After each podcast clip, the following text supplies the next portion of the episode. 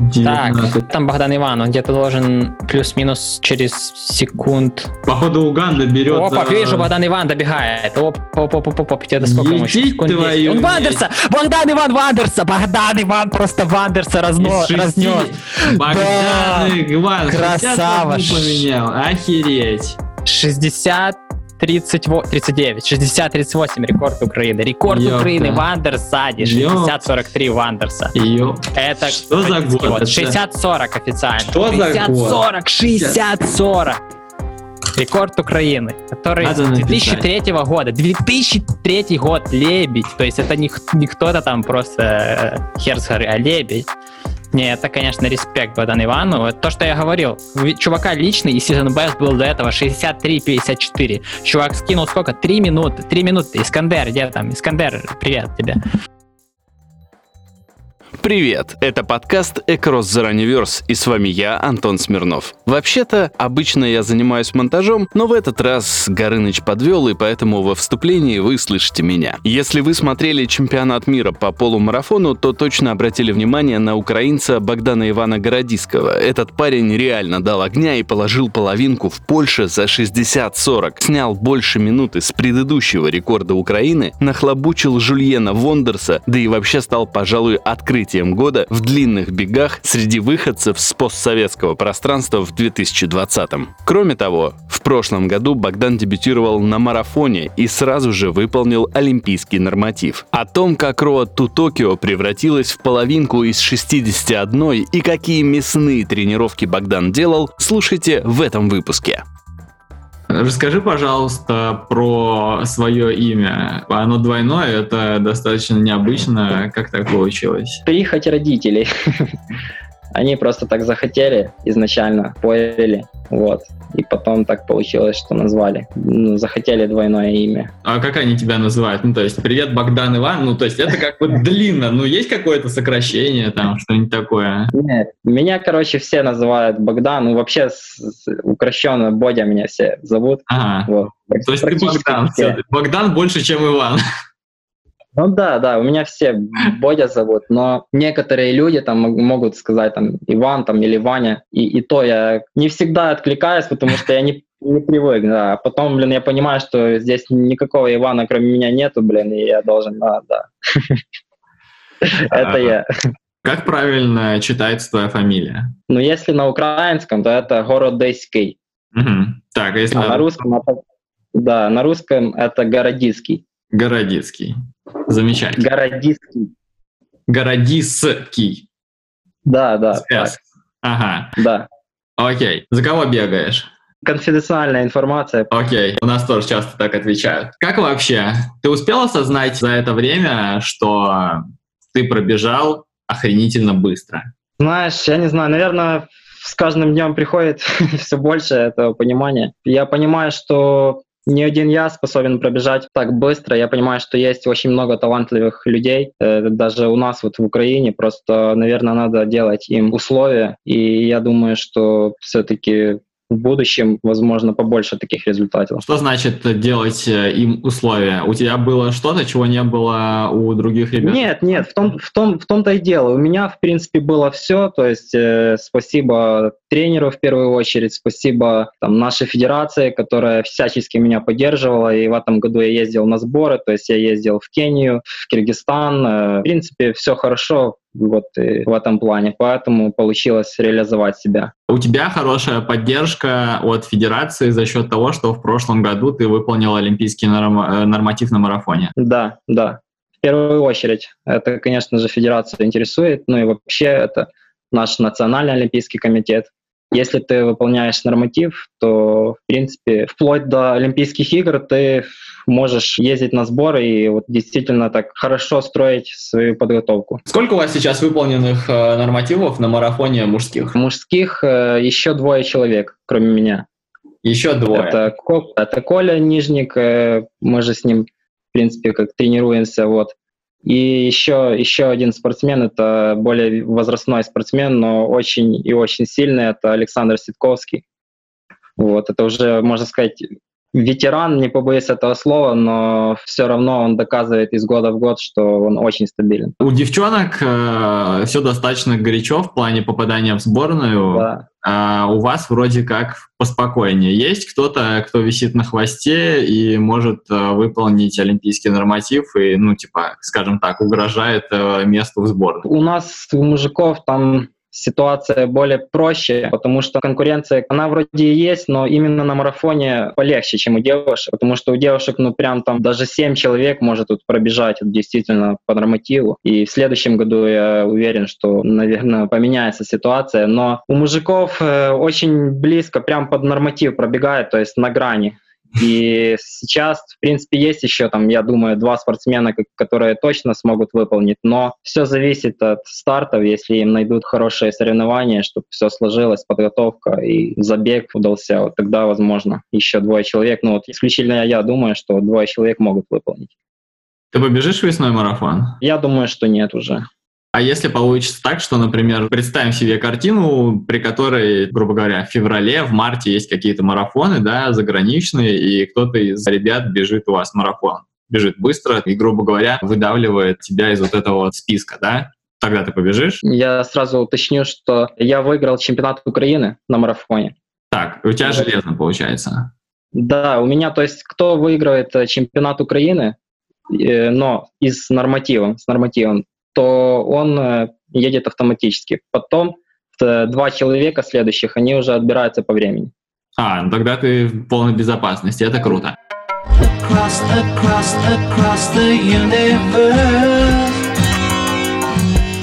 Белая Церковь, получается, была твоим первым марафоном. Да, да, это вот. Полностью первый, я никогда до этого не бежал. Ты хотел бы пробежать марафон хотя бы с точки зрения получения какого-то опыта, чтобы получше эту дистанцию прочувствовать? Да, я полностью с тобой согласен, что опыта не хватает в первую очередь, но если целенаправленно готовиться именно к выступлению на Олимпийским играм, вот, чтобы показать реальный результат от февраля, там, или я уже молчу про март или апрель месяц, ты не успеешь нормально восстановиться и не успеешь нормально подготовиться к Олимпиаде, если она, конечно, будет. Но если готовиться делать вот подготовку целенаправленно, то, наверное, все-таки лучше пропустить марафон. И я понимаю, что, возможно, нету такого огромного опыта, но зато ты успеешь нормально подвестись. Сколько ты готовился к Белой Церкви?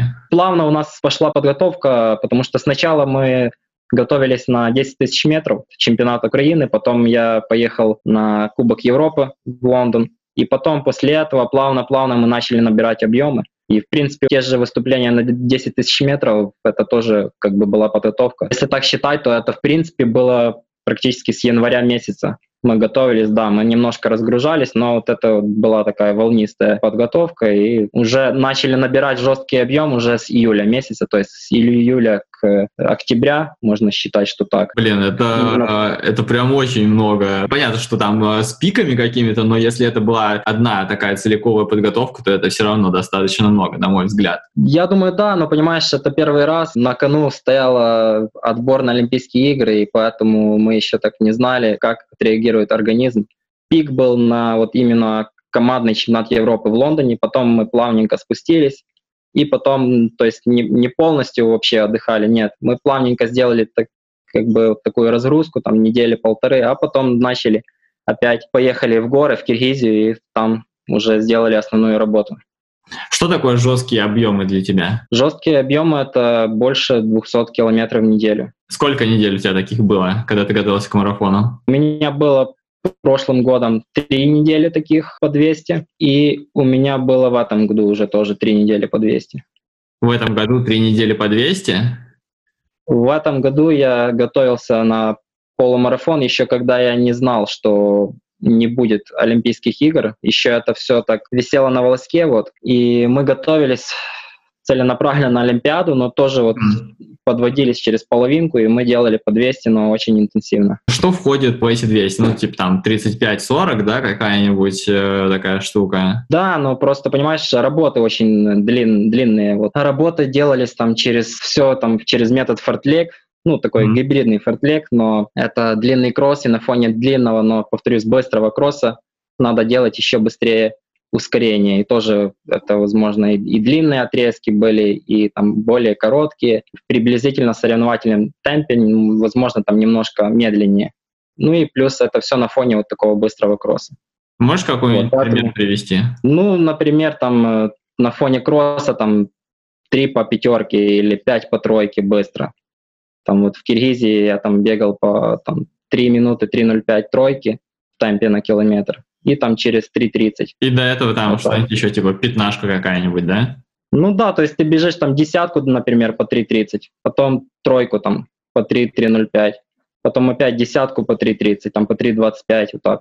Потом еще раз тройку уже там вообще по три минуты или там немножко выбегая из трёх минут. Потом еще раз там какая-то тройка тоже по три тридцать, и потом еще одна тройка там, или там километр вот, в конце еще очень быстрый.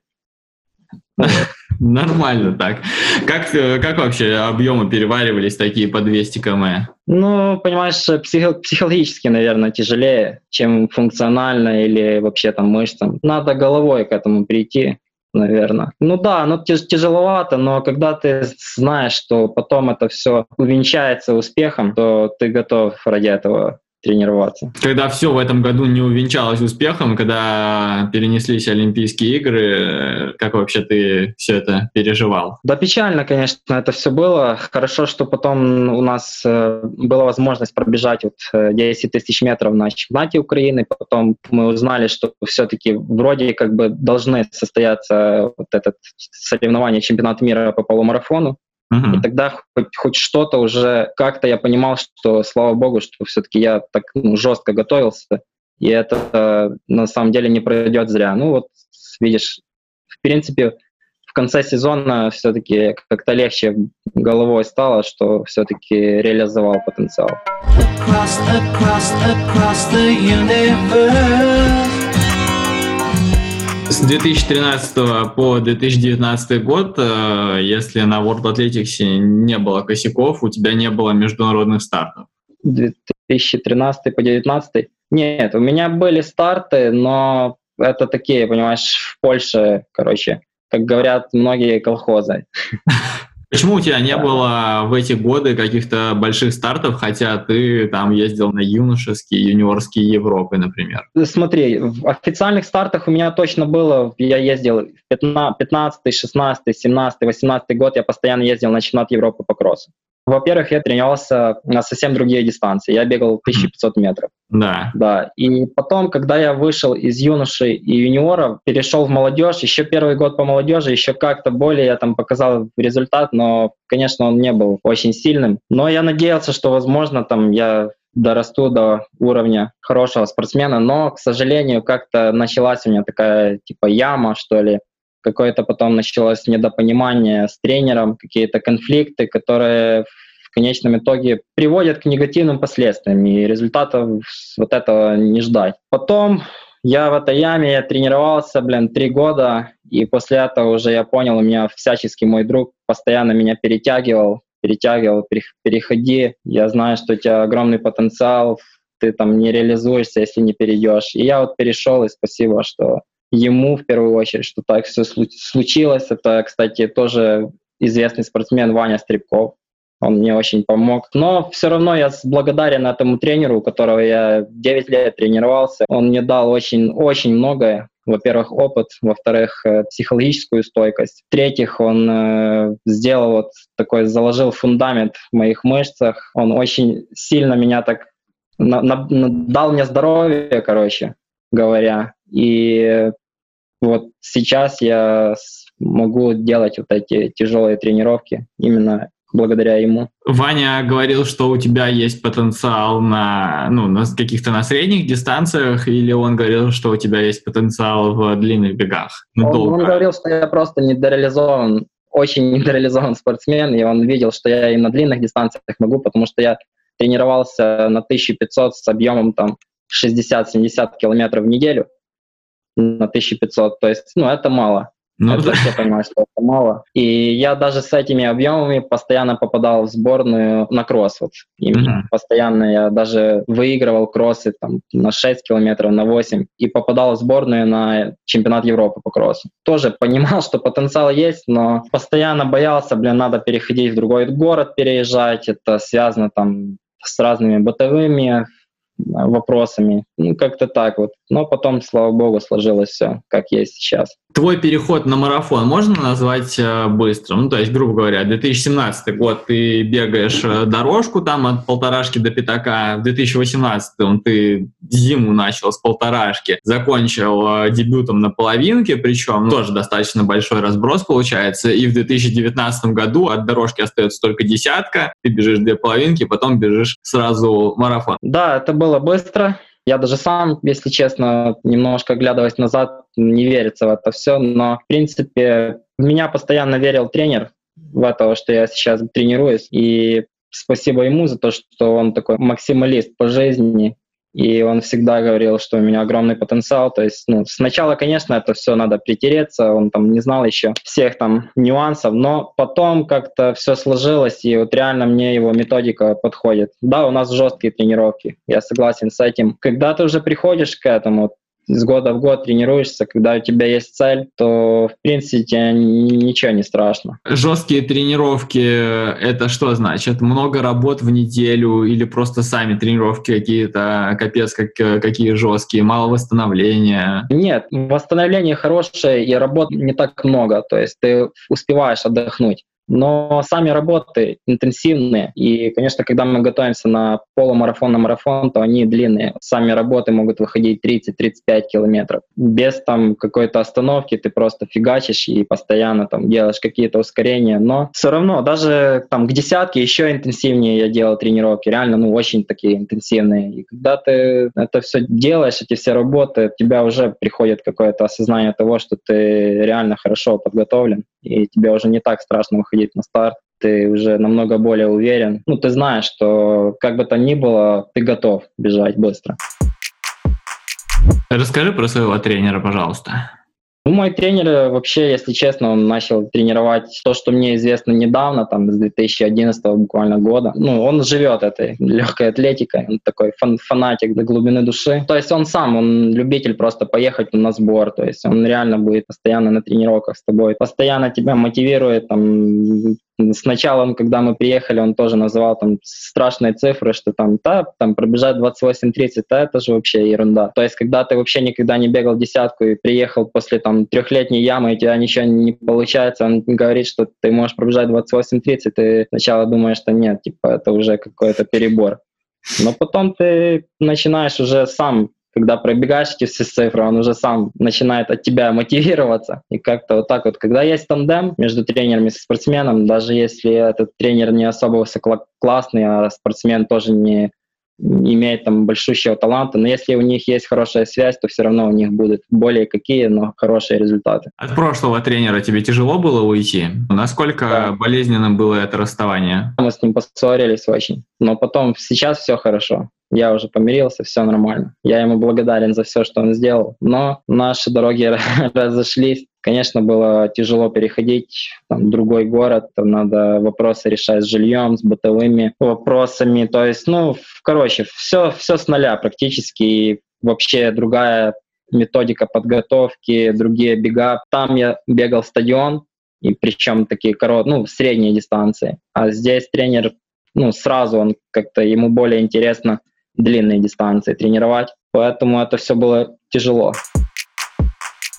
Ты встал на марафон в прошлом году, потому что осознавал, что это лучший способ отобраться на Олимпийские игры? Даже не так, я как тренер более ос- осознавал это. Просто, ну, мы вообще... Ну, мы верили в это, но потом в январе вроде, вроде в январе еще ужесточили нормативы. Сначала было два тринадцать тридцать, если я не ошибаюсь, а потом стало два одиннадцать тридцать. Также само у женщин тоже было или два тридцать два, или два тридцать три, а стало два двадцать девять тридцать. Ну, реально было как-то тяжело осознать, что все, ну, все-таки это тоже быстро. Ну, да, достаточно быстро. Но тренер как-то говорит, да блин, какая разница, нам все равно надо два десять типа бежать. что типа два одиннадцать тридцать, что два тринадцать тридцать, нам надо два десять бежать. Как-то так. Но сразу хочу сказать, да, что по сравнению со стадионом, ну, на стадионе просто какие-то конские нормативы, я просто, я, ну, я даже не знаю, там, десятка или та же пятерка, но это просто страшные результаты. Только несколько человек в Европе могут так вот сейчас, на данный момент, бежать. Ну, и поэтому ты как бы подумал, окей, все, марафон... поспокойнее, более реалистичный норматив делаем. Ну да, конечно, это во-первых. Во-вторых, все-таки даже материальная сторона, ни для кого не секрет, что в марафоне ты сможешь заработать денег, обеспечить свою семью. Твое любимое дело принесет тебе какие-то материальные выгоды. Не пропадет вся твоя работа, что ты отдавался, там, жертвовал всем ради этого, и потом оно тебе отдается. А когда ты будешь бегать в стадион, ты так не заработаешь. Конечно же, да, в марафоне как-то результат все равно два одиннадцать тридцать это легче намного, даже психологически, чем там двадцать семь двадцать восемь на десятке. Ты говоришь, ну, я с тобой полностью согласен, что на марафоне, ну, на шоссе проще заработать, даже имея не какие-то там заоблачные результаты по сравнению с дорожкой, чем ты зарабатывал себе на жизнь, вот когда бегал от э, полторашки до пятерки. Я не работал, но я, повторюсь, уже вот в службе получаю деньги, основную ставку. Mm-hmm. Потом э, есть еще сборная, которую я тоже по совместительству. Ну и там, конечно же, там школа высшей спортивных достижений в Киеве. И тоже от, оттуда, если ты там не на сборах, тебе приходит питание. Ну, то есть, в принципе, сейчас более-менее все хорошо. Раньше, конечно, было меньше, но когда ты еще юниор, юноша, для тебя это все равно отлично. Короче говоря, ты никогда не голодал. Ну, в принципе, да. Я... Нет, ну, был момент, когда я переходил, да, для меня было тяжеловато. Не было так. Денег, конечно, ну, они были, но они как-то куда-то сразу улетали, потому что ну, в Киеве намного дороже жить. Та же квартира, здесь там ну, на Западе есть квартира, есть где жить, а, а там у меня ничего не было. Поэтому сначала было тяж- тяжеловато, потом как-то уже все устаканилось. А что ты делал в самый разгар карантина, ну, то есть май, апрель, вот в, в эти месяцы, когда прям вообще все было совсем плохо и ну, никаких стартов нигде, ничего, и совсем было непонятно, что будет дальше? Я тренировался. Ну, просто пахал, как ты пахал, так и пахал дальше. Да, нет, ну, конечно, мы немножко скинули нагрузки, но мы готовились и ну, надеялись, что все-таки будет даже тот же чемпионат Украины на десять тысяч метров, чтобы хоть там что-то реализовать. Всю Киргизию до мая месяца мы так жестко тренировались, потом мы приехали домой, конечно же, немножко мы скинули нагрузки, и уже в начале июня мы узнали, что все-таки чемпионат Украины будет в августе, и мы начали потихоньку опять-таки наворачивать уже, э, сбрасывать объем, но прибавлять в скорости.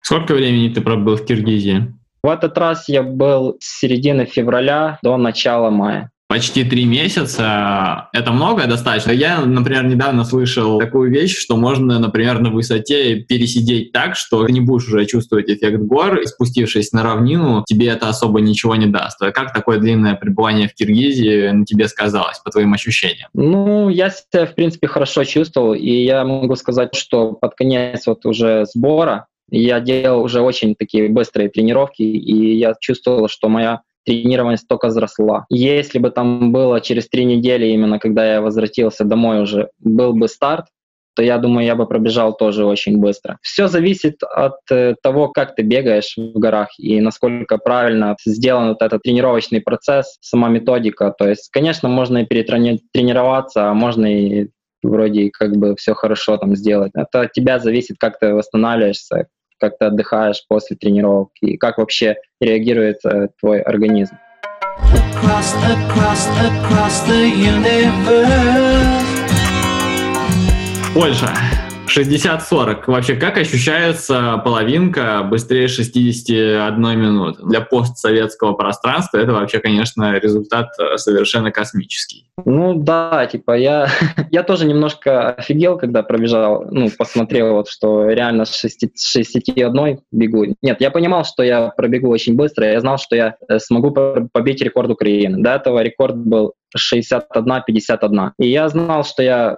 На самом деле мы с тренером понимали, что мы готовы сейчас бежать шестьдесят одну с маленьким, но где-то далеко в своих самых там больших мечтах я знал, что если я вот пробегу с шесть одна минуты, это будет вообще просто космос. Но как-то вот так получилось. Во-первых, очень сильная компания, то есть есть с кем бежать, есть за кем тянуться. Во-вторых, хорошая трасса.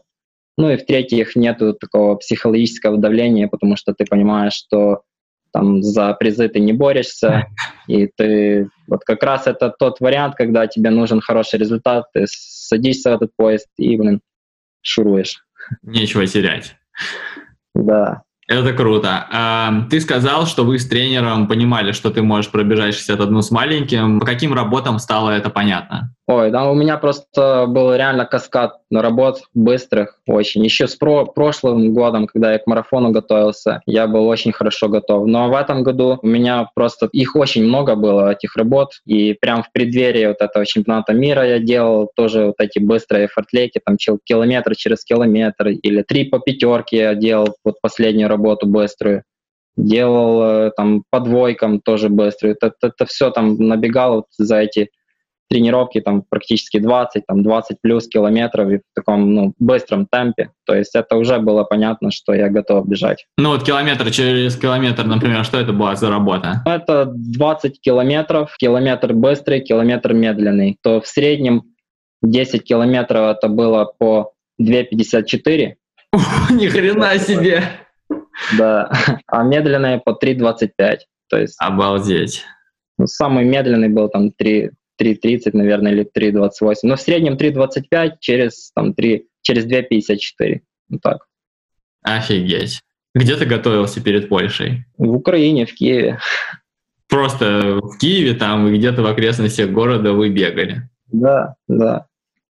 Блин, офигеть, как тебе вообще в городе, ну, то есть ты там был в Кении, ты там просидел три месяца в Киргизии, где просто все бытовые, все, вся бытовуха где-то по боку идет, и тут ты возвращаешься и делаешь такие зверские работы дома. Я как бы даже по себе представляю, что когда ты возвращаешься в город, там какая-то суета, это не сборы, как бы тебе комфортно не жилось. Да, я понимаю, что ты имеешь в виду, но, во-первых, я сам с Западной Украины. В Киеве я живу только потому, что у меня там тренер.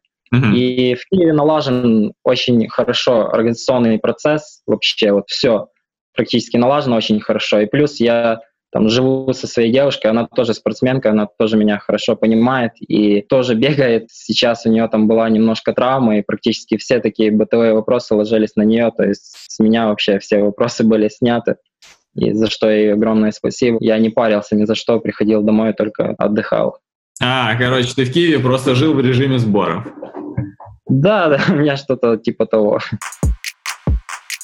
Расскажи, пожалуйста, про сам забег, про то, как э, он у тебя прошел. Первая десятка, первая десятка у тебя была двадцать восемь тридцать один. До этого ты на чемпионате Украины пробежал десятку двадцать восемь тридцать один, а личник у тебя там был всего на четыре секунды быстрее. Как ты так э, быстро начал? Смотрел ты на часы или что вообще происходило там и какая была у тебя изначально установка? Ну смотри, э, во-первых, в этом сезоне, когда я пробежал десятку двадцать восемь тридцать один, я бежал вообще девять километров сам, ага. То есть э, на чемпионате. И я понимаю, что это далеко не, не мой потолок, мы с тренером понимали. Я прибежал и такой, ну, знаешь, как бывает, когда что ты пробегаешь и там падаешь, а бывает такое, что ты пробежал и такой, а, пробежал, ну ладно. Ну, темпарь. То есть, ну, не темпарщик, конечно, ну, но... типа того, что-то близкое mm-hmm. к этому. То есть я не, предел свой не показал. Я понимал, что форма нам, намного сильнее. Вот если бы был какой-то пейсмейкер или просто кто-то, чтобы помогал хотя бы там километр через километр, чтобы мы менялись, тогда было бы легче. Уже здесь, в Гдыне, я, конечно, тоже в шоке был, когда увидел. Я думал, может, блин, это неправильно, там, часы или что. Смотрю, блин, десятка, двадцать восемь тридцать один. Потом смотрю на часы, тоже то же самое показывает. Но самое интересное в том, что я пробежал эту десятку, я понимаю, блин, насколько охеренно бежится. Вот ага. двадцать восемь тридцать один, но у меня еще такой запас, вот реально.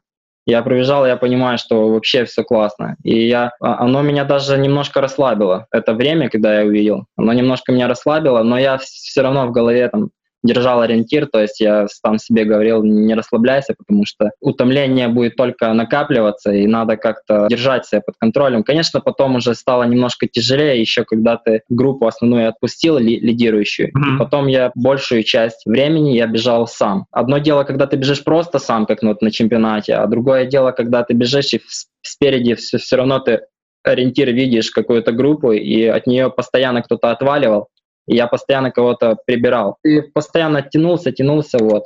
Под конец, да, у меня вторая десятка намного хуже была, но все равно как-то в конце еще набежал, сумел, спасибо тренерам, что по дистанции там поддерживали меня, кричали, вот. Насколько быстрее ты мог бы пробежать, если бы начал спокойнее? Ну смотри, видишь, это тоже такая палка из двух концов, потому что если бы я начал медленнее, я должен был с кем-то там бежать, понимаешь, то есть, ага. потому что сзади меня уже группы вообще не было, она ага. была очень далеко. А... Мне нужно было хоть с кем-то вот стараться как-то держаться, чтобы я видел какой-то контакт, хоть еле заметный, но это контакт. Самому бежать это намного сложнее, и даже когда ты хоть кого-то видишь спереди, это полегче, а когда у, у тебя вообще никого нет, мне бы пришлось бежать с в слабшей группе. Может быть, возможно, и надо было начать немножко медленнее, но все равно, как показала практика, вторая десятка у меня там двадцать девять ноль девять была, то есть тоже, в принципе, неплохой результат. Mm-hmm. Ну, я понимаю, что да, типа, еще есть запас. Вот я чувствовал, что да, есть еще немножко, где поработать именно по, по тактике бега, вот, чтобы действительно ровнее разложиться. В общем, слишком много каких-то идеальных условий должно было быть, и получается, ну, то есть ты, в принципе, выберешь начать в группе, ну, лучше побыстрее начать в группе, чем начать одному там и что-то как-то с одиночеством справляться. Любишь ли ты зарубаться, или ты больше любишь, чтобы все было под контролем, или, ну, как бы, не знаю, есть в тебе какой-то азарт? Вот ты недавно там бегал полторашку, да, ну, то есть стадион, на стадионе все как-то так немножко поагрессивнее, не как на шоссе происходит, там и тактика, и то, и все. Вот как, как, как ты на это все смотришь? Ну, если сравнивать вот, э, стадионные бега с э, шоссейными, мне как-то более уютно и комфортно в шоссейных бегах. Я понял, я не знаю, вот какая-то такая ненапряжная обстановка. Но, в принципе, я тоже скучаю вот по стадиону, мне хочется еще пробежать быстро полторашку. Возможно, это когда-то еще получится у меня, не знаю. Но мне нравится десятка на стадионе очень, но, конечно, надо тоже конкуренцию, чтобы был результат. Ты бежал в альфа-флаях. Как они тебе? Я вообще все тренировки делаю в обычных зум-флаях. Mm-hmm. Если ты, ну, наверное, да, да, конечно, знаком. Рабочая тренировочная да, модель вот. Простая. Да, то, конечно, по сравнению с обычными зумфлаями, эти, да, эти тапки вообще огонь. Они реально крутые. Какой, какой эффект ты на себе от них ощутил? Ну, я понимаю, наверное, что когда вот наступает утомление, mm-hmm. техника не так ломается. Техника все-таки как-никак, но она еще присутствует, какое-то отталкивание. Конечно, когда все говорят, блин, это такие ракеты, типа, надо тебе попробовать. И когда ты первый раз одеваешь, ты хоч- хочется тебе ждать прям вау-эффекта. Но mm-hmm. такого вау-эффекта нету, к сожалению. Но мне как-то кажется, что чем выше квалификация спортсмена, чем он сильнее, тем больше ощущает вот это преимущество. А вот для простых там обывателей, то есть для любителей или не для профессионалов, я думаю, что такого ощущения не будет. А в чем ты бежал марафон? Марафон я бежал в зумфлаях, только эс пи. Тоже такие. Обалдеть. Не, ну там, наверное, конечно, вообще просто космическая разница. разница я, правильно поним... я правильно понимаю, что у тебя нету спонсора? Да, у меня нету спонсора, нету контракта ни с кем. И никогда не было? Никогда не было. После Гдыни поступали какие-нибудь предложения? Пока что никаких предложений нету, но я надеюсь, что это будет в процессе. Про кроссовки. Последний вопрос. Пробовал ли ты Альфа-Флай до... работу какую-нибудь сделал перед Гдыней в них или сразу почесал? Нет, смотри, я их купил еще в конце июля. Ага. Я их, конечно же, не одевал до там, чемпионата Украины на десятку, я их ни разу не пробовал. И потом у нас был, были отборочные соревнования. А, э, за неделю. По, по полумарафону у нас было там за, за месяц, за месяц. Даже а, за полтора ага. до Гдыни. Были по полумарафону чемпионат Украины, и я их первый раз там одел. А, нет, я, я до, до Ковеля, до чемпионата, я одел их еще на тренировке. Вот я сделал хорошую тренировку, это один раз. Да, мне действительно они очень понравились, потому что и тренировка была такая быстрая. Я не знаю, возможно, это эффект плацебо, что ты просто веришь, ты одеваешь их и думаешь, блин, ну сейчас я просто там зафигачу. Возможно, это то, то есть я одел их, и да, я пробежал очень быстро работу, а потом я стал там в Ковеле и тоже, конечно, выиграл там с огромным запасом. И потом я еще раз одевал их уже через неделю, даже через шесть дней я поехал еще на один полумарафон в Чехию. Угу. Там еще пробежал, и все, вот. После этого я в них не бегал. Какие бонусы за рекорд Украины? К сожалению, вот в федерации, я так понял, это не предусмотрено изначально. То есть бонусов как таких вообще нету. Если бы я это пробежал, допустим, в Белой Церкви, там когда-то был полумарафон, ну вообще он там, через каждый год, если не олимпийский, то он есть. И mm-hmm. там за, за этот предусмотрены такие неплохие деньги, если бы я пробежал это там, рекорд Украины. Но я сделал это в Гдыне, поэтому такая вот ситуация. Across, across, across the universe. В прошлом году ты сбегал половинку в Бишкеке там за шестьдесят четыре сорок пять. Окей, там высокогорье, все дела. Значит, в этом году ты пробежал осенью шестьдесят четыре, потом шестьдесят три пятьдесят четыре, и потом просто минус три минуты с личного рекорда. Это все из-за того, что у тебя не было прям реальной цели рубиться на результат. Или почему? Почему, ну, просто три минуты — это пропасть. Как бы одно дело, когда мы говорим там про результаты шестьдесят восемь шестьдесят семь, но другое дело, когда мы собираемся в такие э, глубокие дебри. Да, я тебе объясню. Во-первых, в Ковеле я уже, ну, то есть это чемпионат Украины по полов... mm-hmm. на половинке, я уже знал, что я через шесть дней буду ехать в Чехию. Mm-hmm. Вот. Я знал, что мне нужно только выиграть. Никакого отборочного времени у нас не было. Mm-hmm. Вот. И я видел, что ну, ребята вообще не бежали быстро, то есть не были так настолько сильно подготовлены, как я, например. Mm-hmm. Вот. И поэтому я пробежал тринадцать километров в общей группе, а потом я просто сделал такое ускорение, там, девять, девять, ну не ускорение, я просто переключил темп, и там последних девять километров я пробежал по два пятьдесят пять. Я уже тогда мог бежать ну, очень быстро, уже в Ковеле, но я понимал, что мне надо сделать такой ну, запас сил держать на Чехию. А в Чехии уже это были, так бы сказать, соревнования на, более на деньги, чем на результат. Вот. И то, то же самое, никто не захотел побежать, там был сильный один спортсмен из Италии, и у него, ну, вернее, у него был хороший личный и хороший, в принципе, результат в сезоне, но он тоже никуда не бежал и практически постоянно был сзади. Поэтому не результаты, но только вот что выиграл, это хорошо. А так результата ни в Ковеле, ни в Чехии не было. После того, как ты пробежал шестьдесят сорок, как-то это изменило твое сознание? То есть, грубо говоря, ты там пробежал, думаешь, блин, нифига, как я могу половинку быстро бежать. Может быть, там теперь, не знаю, марафон два ноль пять уже не кажется какой-то там недостижимой цифрой или что-то в этом роде? Конечно, с каждым, с каждыми соревнованиями, когда ты пробегаешь быстро, ты понимаешь, что... Ну, грани расширяются. Но я в этом году, я знал, что я в этом году готов хорошо и марафон пробежать. То есть я бы явно пробежал по личному рекорду, как минимум. В принципе, я и десять тысяч метров мог бы пробежать очень быстро. Но, видишь, надо вот действительно условия именно на соревнованиях. То есть должна быть хорошая компания, должна быть хорошая погода, должна быть хорошая трасса. Если все эти пункты приходят во единое целое, тогда приходит результат.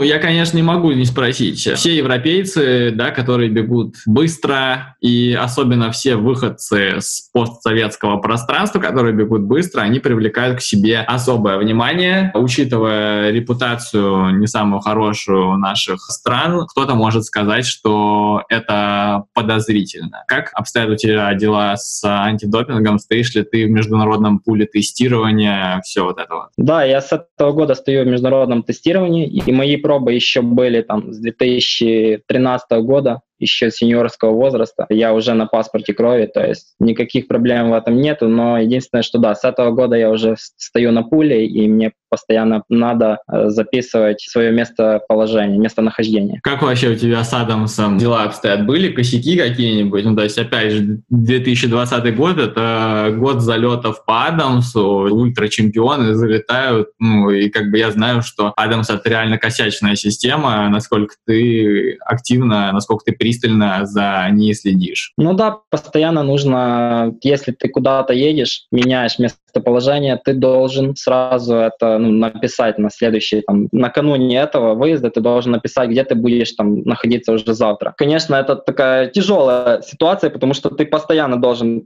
себе сам напоминать, что, блин, надо переставить. Я не знаю, с чем это связано, но на телефонах она реально ложово работает. Намного тяжелее, короче, переправить, чем на компе, вот, поэтому надо на ком заходить и менять свое местоположение. Были так опасные же ситуации у тебя? Мне кажется, что практически все когда-то забывали поменять вовремя Адамс, но прокатывал. Ну, пока, что, пока что не было, слава богу, пока что не было. Вот я на пуле я стою только с этого года, то есть за этот год, в принципе, таких ситуаций не было. Слава богу.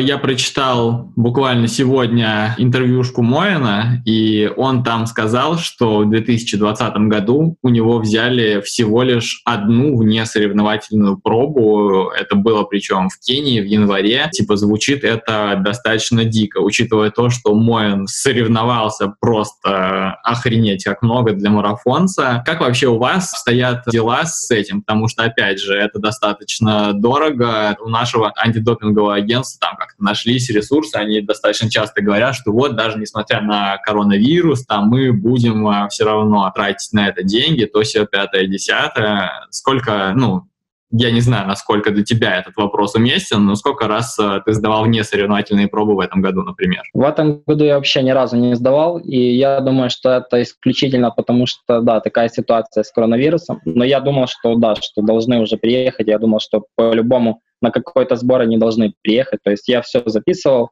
вот, но как-то сейчас вообще ни разу еще не брали, вот, но не знаю, я думаю, что это в ближайшее время все закончится и начну все-таки тестировать по-любому.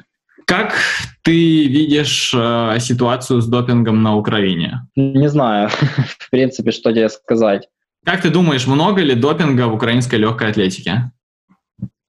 Ты знаешь, я, я не знаю, ну, в принципе, тех, что людей я так знаю, в принципе, никаких проблем не было, вот. Я не знаю, что тебе сказать по этому поводу. Если кого-то ловят там, то, в принципе, это афиширует. Что ты думаешь про произошедшее с Россией в этом плане? Ну, это вообще все тяжелая ситуация, конечно. Жаль, в первую очередь, спортсменов, которые не, не виноваты ни в чем. Но, к сожалению, никто не может ничего сделать. Когда-нибудь задумывался о том, что, в принципе, со многими странами это может произойти, там, условно, даже та же самая Кения, например, учитывая то, что многие говорят про господдержку, да, то, что в Кении это единичные случаи, но в Кении такие единичные случаи, например, что просто хочется сказать, вы что творите, ребята? Ты думал, что такое может произойти с Украиной, например? Или, не знаю, может быть, ты думал, блин, нифига, нам повезло жить в стране, которая может нормально соревноваться на международных стартах.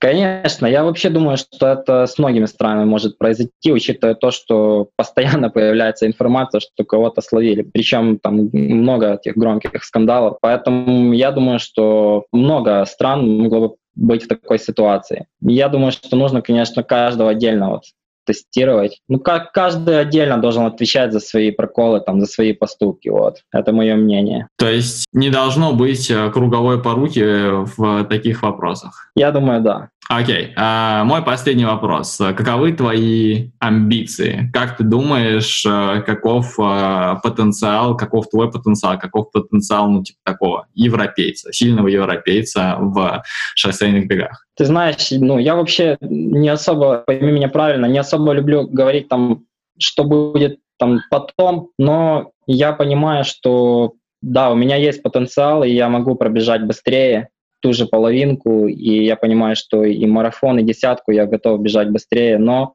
главное, чтобы было, было здоровье, без этого никуда, и, конечно же, чтобы все нюансы, все факторы, которые влияют, чтобы все было хорошо, то есть ни, ни зачем не должен спортсмен заморачиваться, и когда это все воединое целое вливается, тогда будет результат и будет половинка из шестидесяти кажется чем-то запредельным или вполне себе достижимая цель? Ну, до этого старта да, но после этого все-таки я как-то пересмотрел свою парадигму. Это круто. Я думаю, что на этом у меня все. Спасибо. Это был подкаст Across the Runiverse. Ставьте лайки и подписывайтесь на нас там, где вы слушаете этот выпуск. А еще обязательно подписывайтесь на Patreon. Лайк, шер, Искандер. Пока.